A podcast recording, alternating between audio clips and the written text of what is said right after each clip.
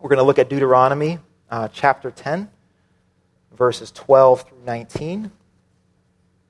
And uh, if you have found that, if you're able to find that, if you have something that allows you to find that, take a look. And would you stand, please, for the reading of God's word? Deuteronomy chapter 10, verses 12 through 19.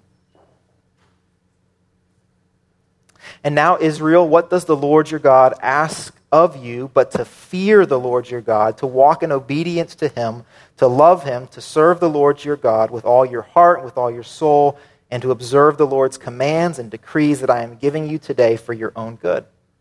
To the Lord your God belong the heavens, even the highest heavens, the earth, and everything in it. Yet the Lord set his affection on your ancestors and loved them, and he chose you, their descendants, above all the nations, as it is today. Circumcise your hearts, therefore, and do not be stiff necked any longer, for the Lord your God is God of gods and Lord of lords, the great God, mighty and awesome, who shows no partiality and accepts no bribes. He defends the cause of the fatherless and the widow and loves the foreigner residing among you, giving them food and clothing. And you are to love those who are foreigners, for you yourselves were foreigners in Egypt. This is the word of God. And you can. Uh, so, from this passage this morning, I'm going to preach from the title, The Law of Love.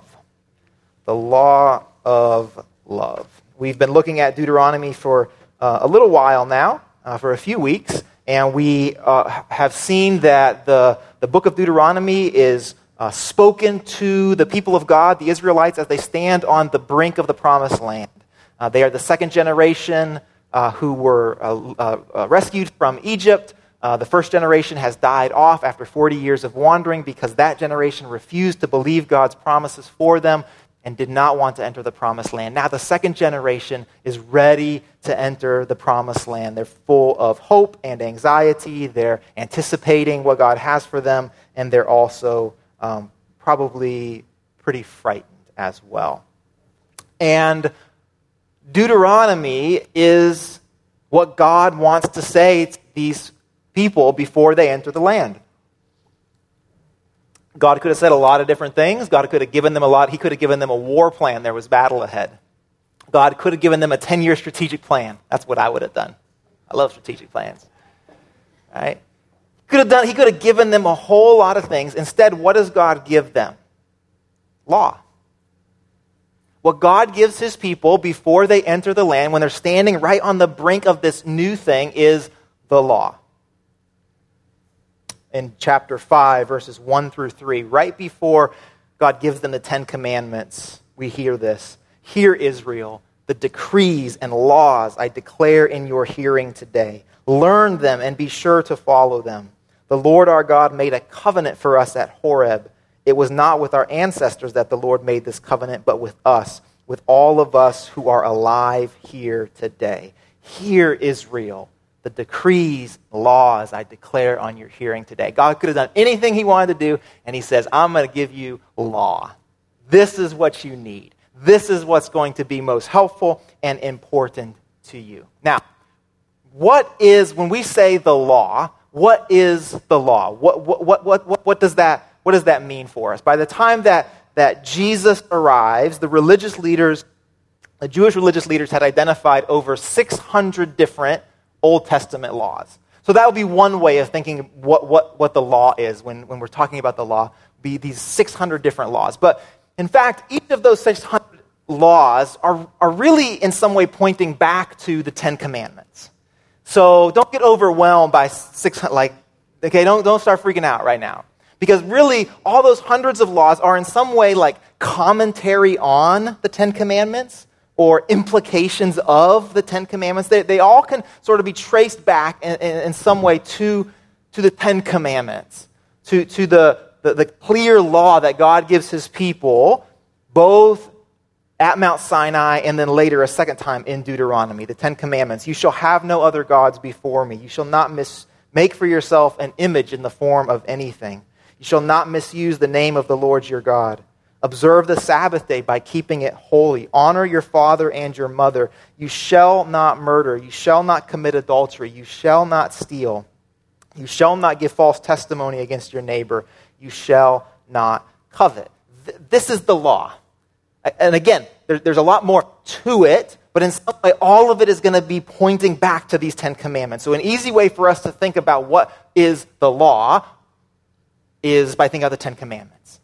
And, and actually, it gets even simpler than that because the Ten Commandments, um, Jesus says, can kind of be summed up in, in two other commandments. Do you remember what they are?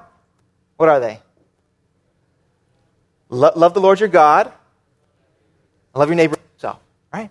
So, so there's a way in which when, when we're talking about the law, we're talking about loving God and loving neighbor.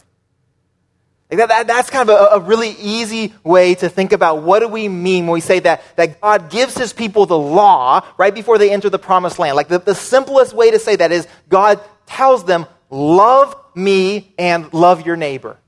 Now, here's the Ten Commandments. That's going to help you sort of see this very clearly, what this is going to look like. And then here's these other laws and decrees on top of that that's going to flesh some of this stuff out for you in this context. But it boils down to loving God and loving neighbor. The law was the expression of Israel's covenant relationship with God. They're standing on the edge. God doesn't give them a war plan, He doesn't give them a strategic plan. God gives them the law because, and this is really important, because the law is the expression of His covenant relationship with them. The law is the expression of God's covenant relationship with Israel. Go like this, if that makes sense. Okay? So, this is why God gives them the law instead of anything else right before they enter the promised land, because the law is the covenant, is the expression of God's covenant relationship with Israel. One Old Testament scholar puts it this way He says, God asks for the life, but also the heart. Neither outward obedience nor inner attitude is enough on its own. We are whole people, and the relationship involves the whole person. The law is the expression of that covenant relationship with God. Israel was about to enter into a land that didn't recognize their God, that didn't care anything about their God, that didn't believe in their God. They were going to be tempted to worship false gods. They were going to be tempted to follow idolatries and ideologies of other nations. And by keeping God's law, the people would be expressing the exclusive covenant relationship they had with God. Here's another way we can maybe picture this. The, the, the primary way that we use covenant language these days is about what? Marriage, right? That, that we've kind of whittled it down to marriage, which is unfortunate, but is true. Now, one of the things, if you're married, is you, you don't sleep with people who aren't your spouse. Okay, that's true of people who aren't married too. No amen to that? In theory, right? Uh, but one of the things that you say when you get married is, I forsake all others. Right? Uh, not only do I not sleep with anybody else, I don't even like make it look like I'm anywhere close to that kind of relationship. Right? Now, not sleeping with somebody else doesn't make you married, but it is right? It's an expression of the covenant that you've made with that person. It's one of the implications of that, right? When, when two people get married, they're, they're committing to thinking the best about each other, to, to speaking the best about each other, to become that, that person's student for the rest of, of their lives, for being that, that person's biggest cheerleader when, when everything else is getting hard, right? We're, we're making, now, none of those things make the marriage a marriage right? But they all are expressions of the covenant that was made in that marriage. Are you with me? So the law is the expression of this covenant relationship between God and his people. Yeah? Yeah? Okay. So, what about us? How do we, as people who are not standing on the brink of that promised land, how do we, as people who have faith in Jesus Christ, how do we come to the law? How do we think about the law? And I want to tell you two ways that I've noticed that we think about the law. The first is this some of us have, have thought about the law that we find in the Bible as a list of religious rules that need to be kept in order for us to be acceptable to God. Okay? So, so some of us, when we think about, frankly, the Bible, we're thinking that, like, that mostly what this book is, is like instructions on how to keep God happy, to put it positively. How not to piss off God off, to put it more negatively, right? We think about the law in this way. So let me understand what I am supposed to do, keep the Sabbath. Let me understand what I'm not supposed to do, make idols. And let me make sure I, I keep those things so that I stay on God's good side. Others of us, this is the second way I see us interacting with the law. Others of us, we, we think like, well, God sent Jesus to forgive us of our sins. And so everything is grace now. So I don't really have to think about this. I don't have to wrestle with this because I'm free of all of that. I've had people, I've, I've had people, I, I don't need to observe Sabbath. I don't need to, to, to uh, enjoy God's gift of, of rest because I'm free of that now. I'm free of the law. So I don't have to think about this at all. I think that those two responses to the law are the most common ones that Christian people have. We're either kind of obsessed with making sure we're keeping it. So we got to get our doctrine just right, every single last piece. And so we have some churches who have like web pages where the doctrine is like boom, boom, boom, boom, boom. And like five hours later, you're still kind of reading through all the bullet points, right? Because we need to make sure that we're getting it right. We want to stay on God's good. And then we have others of us who literally don't think about it at all. Both of these responses completely miss the point. Both of these responses, I would say, are completely wrong. Why? Because the law is an expression of a covenant relationship with God. So it doesn't make sense for you and I to think about the law as a list of religious rules that we need to keep perfectly to keep God happy. Why? Because that was never God's intention. That was never the, the point. That was never what the law was for. God's law was always an expression of a covenant relationship between God and his people. How about then about the tendency that you and I have to completely ignore the law, thinking that Jesus made it irrelevant? What does Jesus say on the topic? In Matthew chapter 5, Jesus says, Don't think that I've come to abolish the law and the prophets. I've not come to abolish them, but to fulfill them. In John chapter 14 and 15, Jesus says to his disciples, If you love me, keep my commands. So clearly, Jesus still has a, a, high view of the law. Clearly, Jesus still thinks that the, the law is important for his followers, for his disciples. So, so, so if God's law still matters, though not in the religious rule keeping way that some of us have experienced, what then is our posture to God's law? How are you and I to think about the role of God's law in our lives? I think we can start by putting ourselves in the Israelites' shoes. Are we so different from them? God was preparing those wandering Hebrews to live faithfully among people who did not honor him or worship him. God's way of preparing his people to live among nations and peoples who did not recognize God or honor God was to give them God's law. Are we so different? The people could have said to God, Well, look, we get the basic concept love God and love neighbor. I think we're good with that.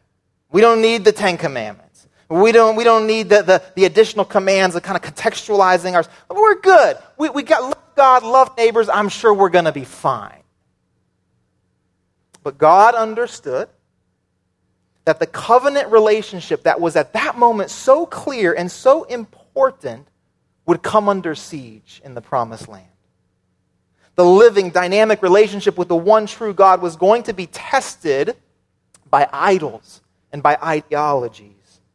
The people who had so much confidence in that moment were going to be tempted to trade away their status as God's beloved children for the empty promises made by, say, military power or nationalistic zeal or competitive wealth.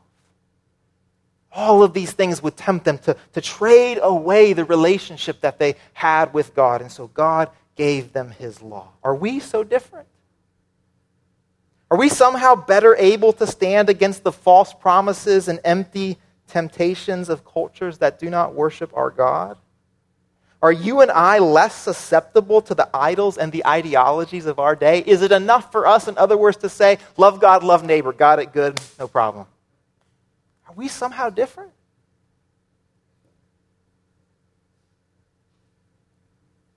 Two examples of this right now that are playing out are, are like our loyalty to the NFL and our loyalty to Hollywood. Like in both of these, we, we are seeing an underbelly that's nasty, that's racist, that's profoundly sexist and misogynistic. Right? And these things are working on us on a daily basis, they're forming us. We, we care deeply about these things, we, we fight about these things.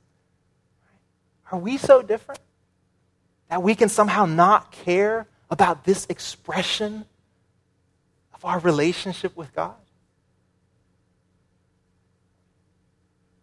When Jesus says that, that we are to keep his commands, we need to hear, like the Israelites, an invitation to express our relationship with God in a world where that relationship will often not be valued.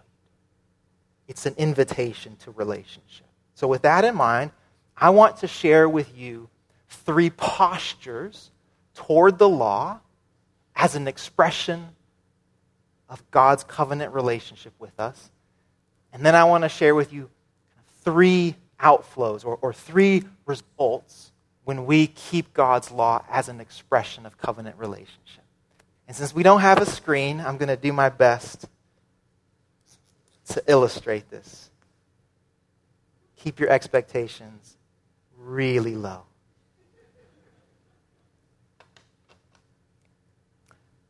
So, this is the law. X, Roman numeral 10, the Ten Commandments. That is as sophisticated as it's going to get. So, what I want us to think about is what changes if we think about God's law as the expression of our covenant relationship with God. Okay? So to get there, three different initial postures. And the first is the fear of the Lord.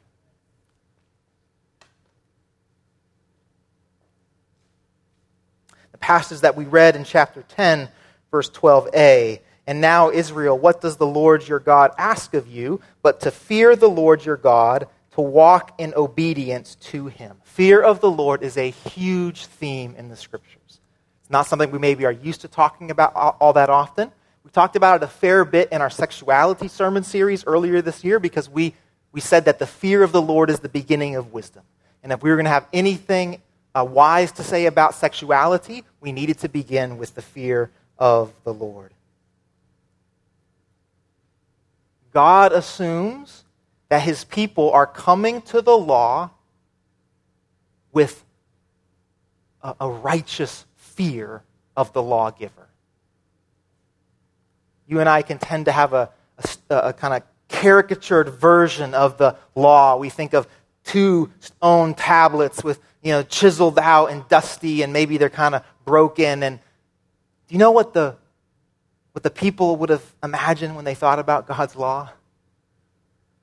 They would have thought about a voice out of the darkness.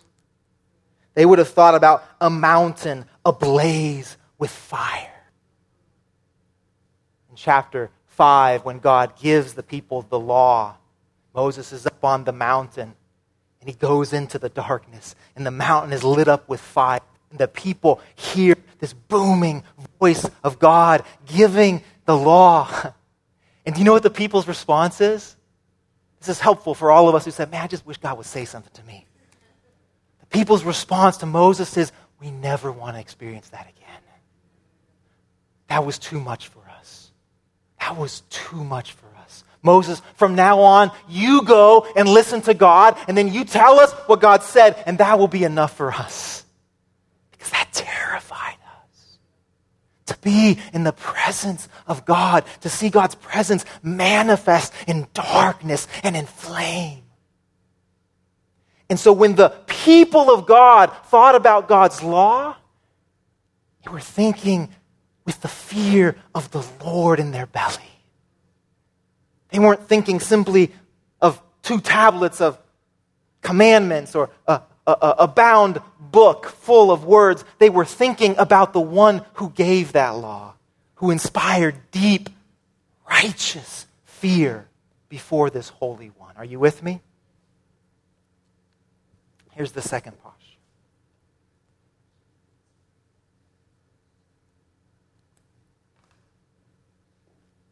the second part of verse 12.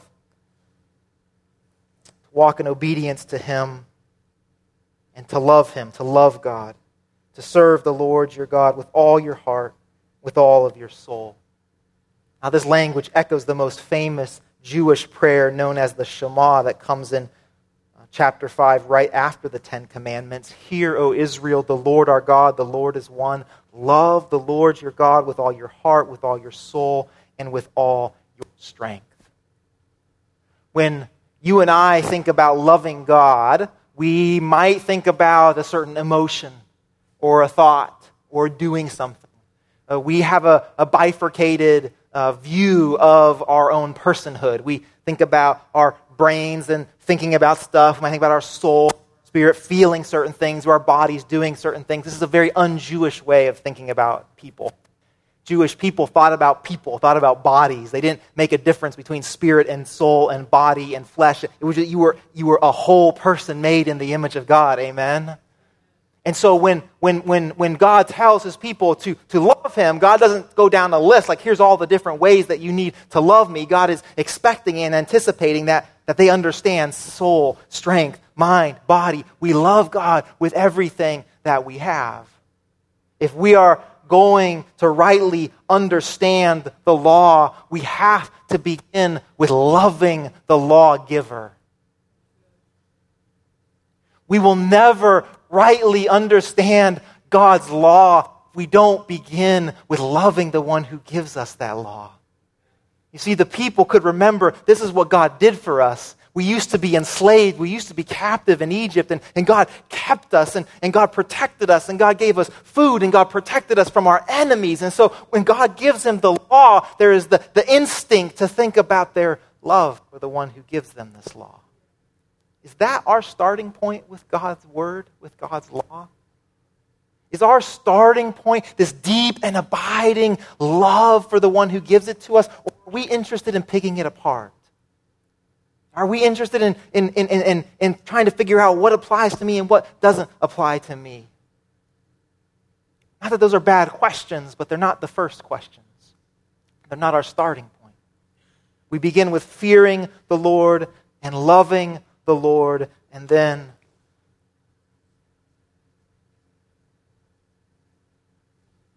worship has one P or two P's. Y'all don't know either? One? Okay.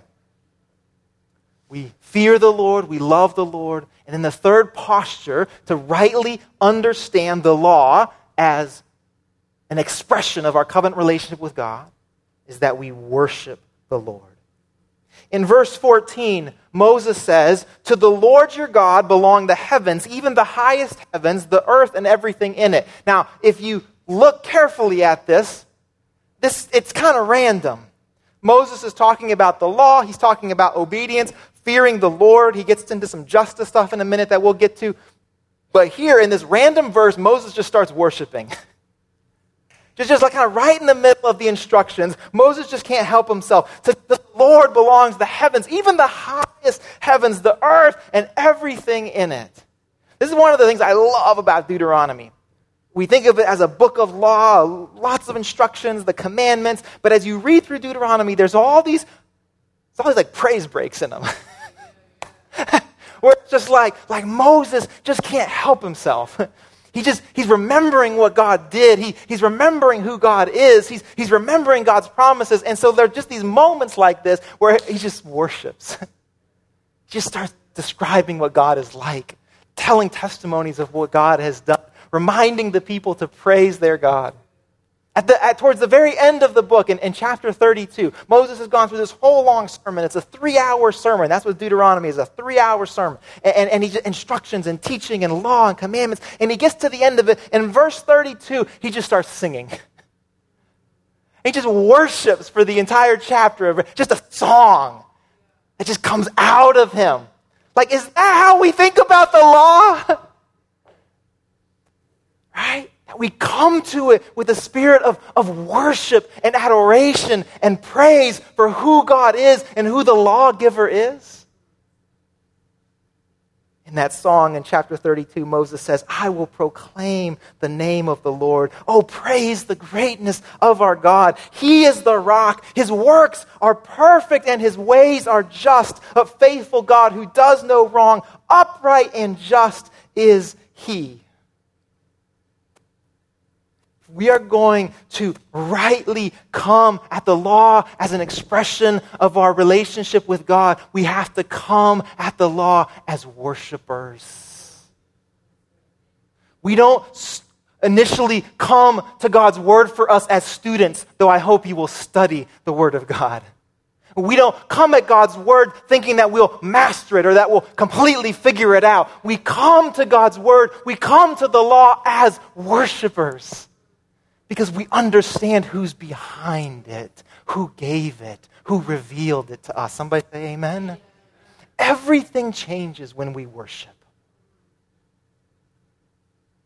Everything changes when we worship.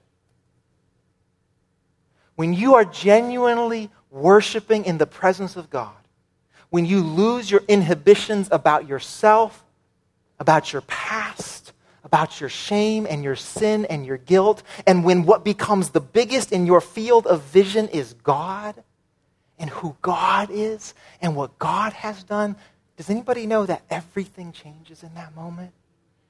That everything gets reoriented, that everything gets flipped around, that the impossible thing all of a sudden starts to seem really doable? That, that, that the enemy who seems like he's going to overcome you all of a sudden shrinks really, really small in size? Anybody with me this morning? We come to the law, and if we don't come as worshipers, we'll come and we'll feel burdened and we'll feel like there's too much here, and how am I supposed to figure all of this out? But when we come as worshipers, everything changes. And we hear instead an invitation into relationship with God. Amen? Fear the Lord, love the Lord, worship the Lord. Is this how you think about God's law? Because we can't understand or engage with God's commandments for our lives if we don't understand first the relational nature of the law. Our posture toward God's law matters because the law is an expression of a relationship. If we come to the law only as a text to understand, as rules to keep, as doctrine to debate, we are going to completely miss the point. But when we start to experience God's law as an expression of a covenant relationship with a living, holy, righteous God, well, our expectations of the law also start to change. Because no longer is the law about what we are supposed to do for God. Now we see that the law is what God wants to do for us. Can I say that one more time? No longer is the law about what we are supposed to do for God. Now the law is about what God wants to do for us and through us. So,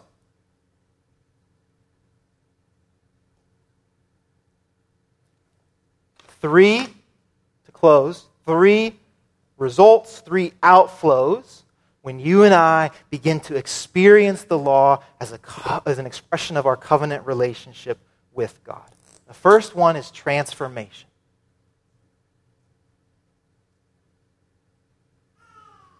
Amen. Transformation. In verse 16, God says, Circumcise your hearts, therefore, and do not be stiff necked any longer. The word circumcision is used only twice in Deuteronomy. Never is it used in the way we would think it would be used in terms of setting apart a people in this very physical way. Both times it's used to talk about the heart, about the change of heart, about a heart that has been transformed by God. And it pulls us back to chapter 5 again when God says about his people, Oh, that their hearts would be inclined to fear me keep my commands always so that it might go well with them and their children forever. It's like God's kind of love is just bubbling out. I want their hearts to change. I want their, their hearts to love what's best for them. I, I, I want their, their lives to be everything that they can be, that, that it would go well for them, and not just them, but the, the succeeding generations as well. Throughout Deuteronomy, God says that his desire is for his people to love him. This is what God wants more than anything else. He wants his people's hearts to be transformed. This is what Jesus came to do for us. Amen? Jesus didn't come to fix your behavior. Jesus didn't come to patch up your life as it is. Jesus came to transform you at the deepest place of who you are. He came to change your heart, to transform your heart. So the thief who's converted to Jesus might need the law for a little while to remind him not to steal anymore, but after a while, that thing actually transforms him and he doesn't want to steal any longer. Are you with me? The sexually promiscuous person comes to love chastity. The greedy person, this is probably the hardest one for most of us. The greedy person comes to love generosity. Our hearts are transformed. This is what God wants for us. This is what the law does for us. It doesn't fix our behavior, it doesn't slap us on the wrist when we get it wrong. It's about a deep inner transformation where our desires are being refined and transformed, where we're coming to have deeper and truer and more beautiful and selfless desires and loves. On Monday, our family drove up from Tennessee where Maggie's family lives. We visited them for a few days. It's an eight hour drive. It took us nine and a half hours. We have two very active children who don't see long car rides as a chance to relax and reflect, stare longingly out the window. So I was tired. Maggie was tired. We were hungry. We kind of got back into the neighborhood around 6 o'clock. There's a pizza place that does half off pizza on Monday nights. Perfect, yes. I think about food, we can just drive right there. We sat down, ordered the pizza. Again, it's not a peaceful scene. It's, it's, you you can picture this, right? And so the server brings over our waters. We're waiting for the pizza, and she puts the boys' waters down, have lids on. She picks my water up and spills it all over me. And it's very cold. It's ice water. Getting into everywhere. And I'm not going to tell you how I responded. I'm not the best judge of that. You can ask Maggie how I responded. The point is, transformation is not about what we get to plan for. Hearts being transformed at the deepest level is not when you and I have our lives going exactly how we want them to go. Right? When we've studied enough for the exam, when we've gotten enough sleep the day before when everything's good with our friend or our spouse. That, that, that's not where transformation is proven. It's when someone dumps ice water on you at the end of a really long, frustrating day. Amen? Right? But the hope and the point is that we actually are becoming different people. Right? Because when that water gets spilled on my lap, I don't have time to sit there and think, now what would Jesus do? What, what, what is the best example to my young formative sons in this moment? What do I want them to remember years from now about how I, there's no time for that. It's, gonna, it's just going to come out of me. Like whatever's in there is going to come out, right? Amen. Am I alone? Are you with me? Right? The promise, the desire of a relationship with God is that we would actually be transformed in the deepest places. So when the hits the fan, actually responding as people who reflect the love that God has shown for us. Amen? Second thing is justice.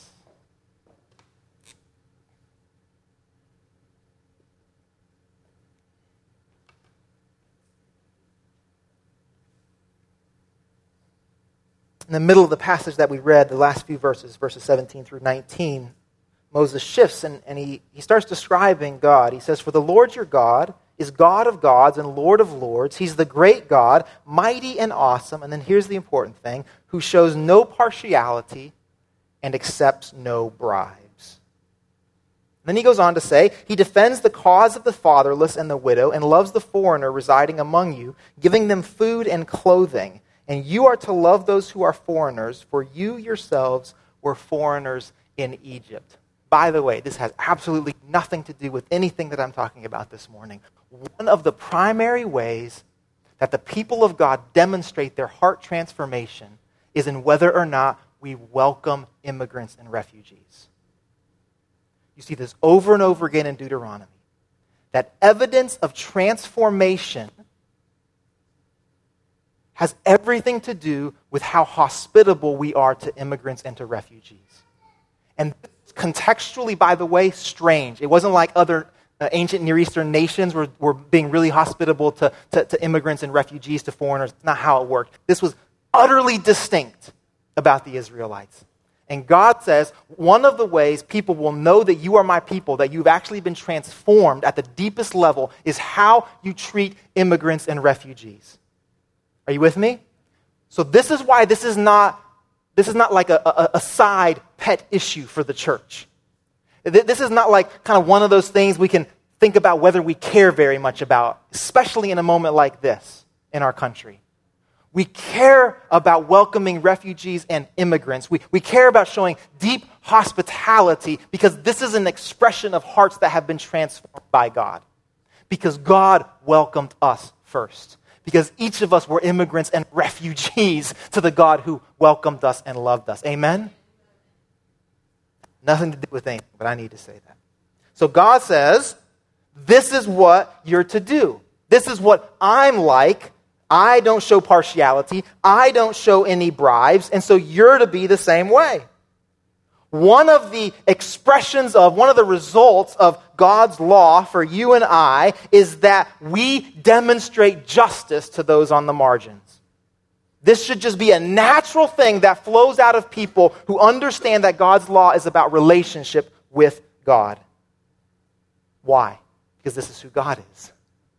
Because if the law is an expression of relationship, and if the one we're in relationship is the perfect expression of justice, then doesn't it make sense that everything that flows out of this relationship is going to be pursuing justice?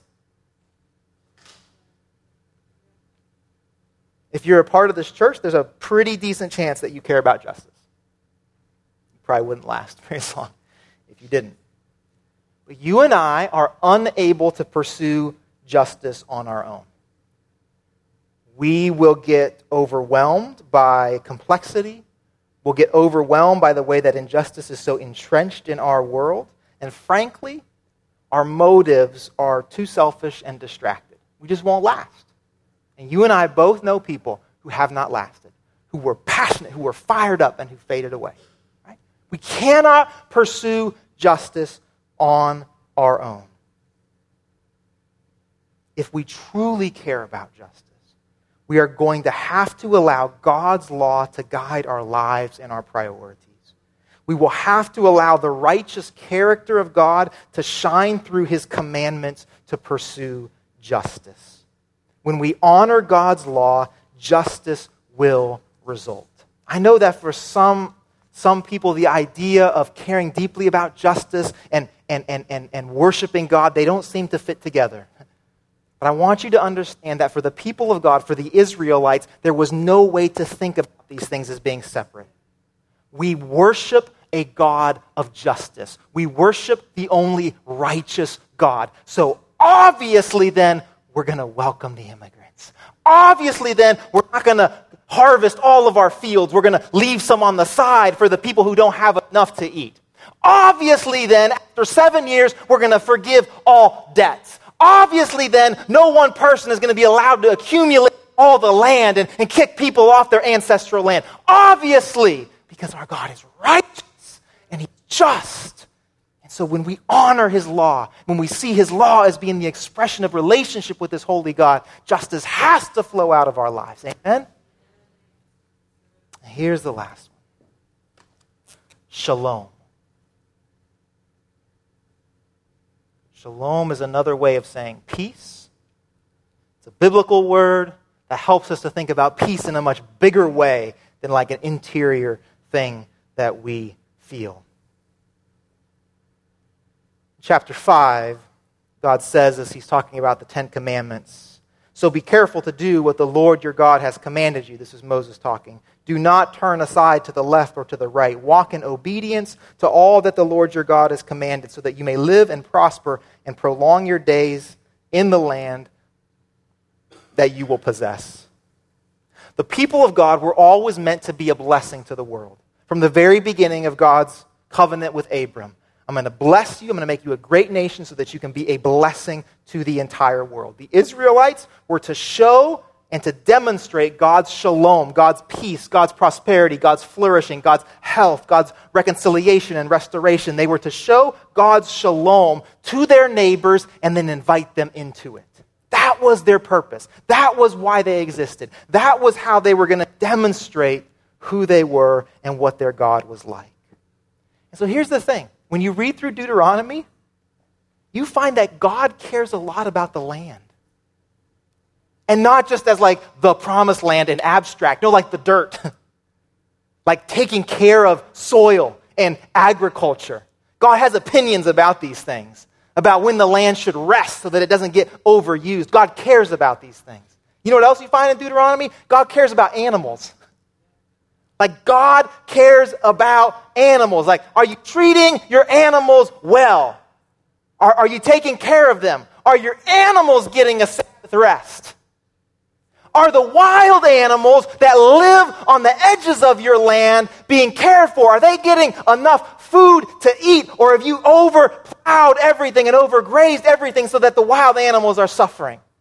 God cares about this stuff.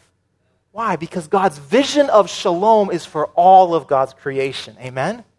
So the people of God were supposed to demonstrate and embody a vision for shalom that went far beyond themselves.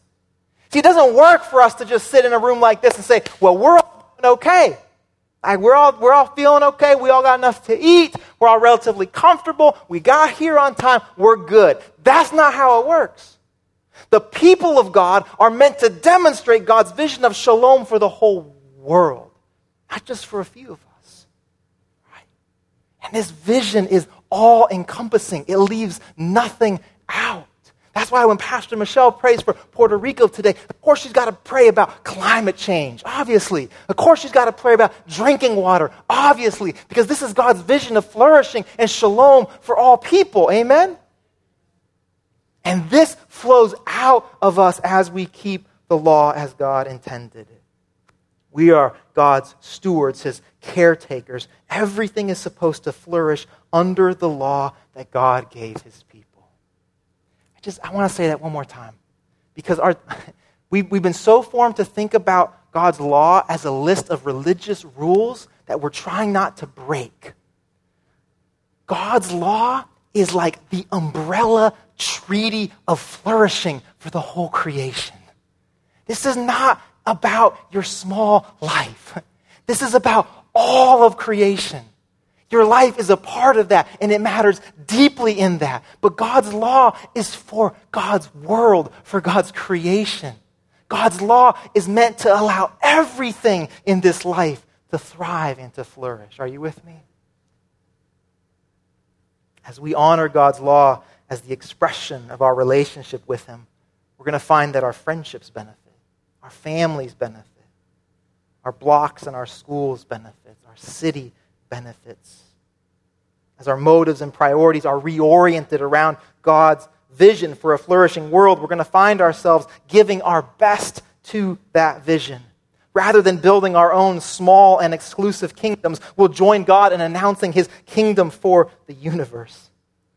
Spirit will open our eyes to where the doors are opening for shalom, to sharing the gospel with friends to sitting with people who are struggling with depression to tending the Jackie Robinson Community Garden and on and on we can go. The opportunities for partnering with God in announcing his shalom are endless. Would you agree? If you need some ideas, come and find me after the service. As we seek the shalom of our city, we do it not because we're nice people. I'm not. and you're not all that nice a lot of the time either. Hate to break it to you. That's not why we do it. We don't seek the shalom of our city because we're nice people, because somehow we're super holy. We don't seek the shalom of, of the city because we're afraid of making God mad, because we're trying to keep all of his rules perfectly. No, we seek the shalom for all of God's creation, including Chicago, because we belong to the Creator who made it all. That's why we seek the shalom of the creation. So, do you want to love God? Then you've got to love his law. Do you want to love your neighbor? Then love God's law.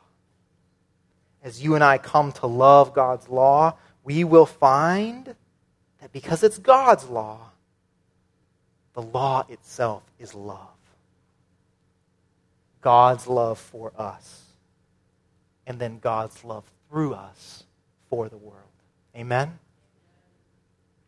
And so, Spirit of God, thank you for um, your law. Thank you for your word. Thank you for revealing truth to us. We ask this morning that you would expand our vision of what you intend for us in your law. We would come to experience your commandments as life giving, as ways to experience a holy and a righteous God. God, we pray that you would give us a righteous fear of you. She would help our hearts to love you. That we would come to you and worship as we praise and adore you. In doing so, Lord God, we pray that there would be um, fruit that comes out of us fruits of, of, of, transformation in our lives, fruits of, of justice for those on, on the margins of our world, and in shalom for all of creation.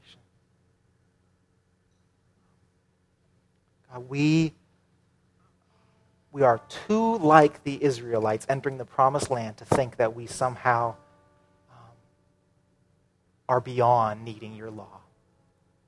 We need you to instruct us, we need you to teach us.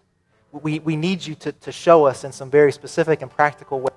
In, in this time and in this place, this is what it looks like to love God on, on, under this pressure, under this temptation, un, under these stresses, th- th- this is what the expression of loving our neighbors looks like. We need your law. We want, we want to come to, to, to love your law, to be thirsty for your law. We, we want to know and to remember. We want to not forget that, that all of your words for us, all of your instructions and commandments for us, are simply expressions of the, of the relationship that you already have with us. We, we want to come to see that, that, that as we obey in love your commandments, we, we are simply living out of what's already true, a, a covenant relationship that has been established by us through Jesus for all of eternity. We don't we want to stop getting it twisted. We want to, we want to stop putting that first to thinking that somehow we've got to earn that thing from you, that we've got to earn your love from you, God. We want to instead see that we are simply living out of the love that you've already accomplished for us. So humble us. Forgive us for thinking that we don't need your law, that, that, that we are um, somehow beyond uh, being instructed by you humble us and teach us, turn us around. And we want to say thank you, God, for the relationship that we do have with you. We want to say thank you for making this covenant through Jesus with us. We, want to say thank you, Lord, that we can expect transformation in our lives, even in those places where it's been uh, long and, and hard and dry. We, we want to be thankful, Lord, that we can expect justice especially in, the, in these days where it seems like injustice is winning. We, we, we want to say thank you, God, that your shalom can spill out uh, of us. So we're asking for these things, God, but we know that in some way, in some way, you're, you're, um, you're depending on us to come to you. You're depending on us to, to stop doing these things on our own. You're, you're, you're, asking us to come to an end of ourselves and to return to your holy scriptures, to, to return to the, to the words of life that you have already given us, and, and, and to re enter and recommit and recovenant ourselves with you so that you can that you can do this beautiful work through us. And so I'm asking um, as, as we close in worship that, Spirit, you would help uh, uh, each one of us to have at least one um, specific, practical way that this coming week we can come to your law, whether it's simply the, the big transformational idea that our lives are meant to love you and love our neighbors, whether it's putting our arms more tightly around your commandments, whether it is a fleshing out in very contextual ways in our lives how these things are to look. And I'm asking that you give each of us today one specific prompt of how we can lean into your law this week, of how we can submit our entire selves to this relationship with you once again. In Jesus' name we pray. Amen.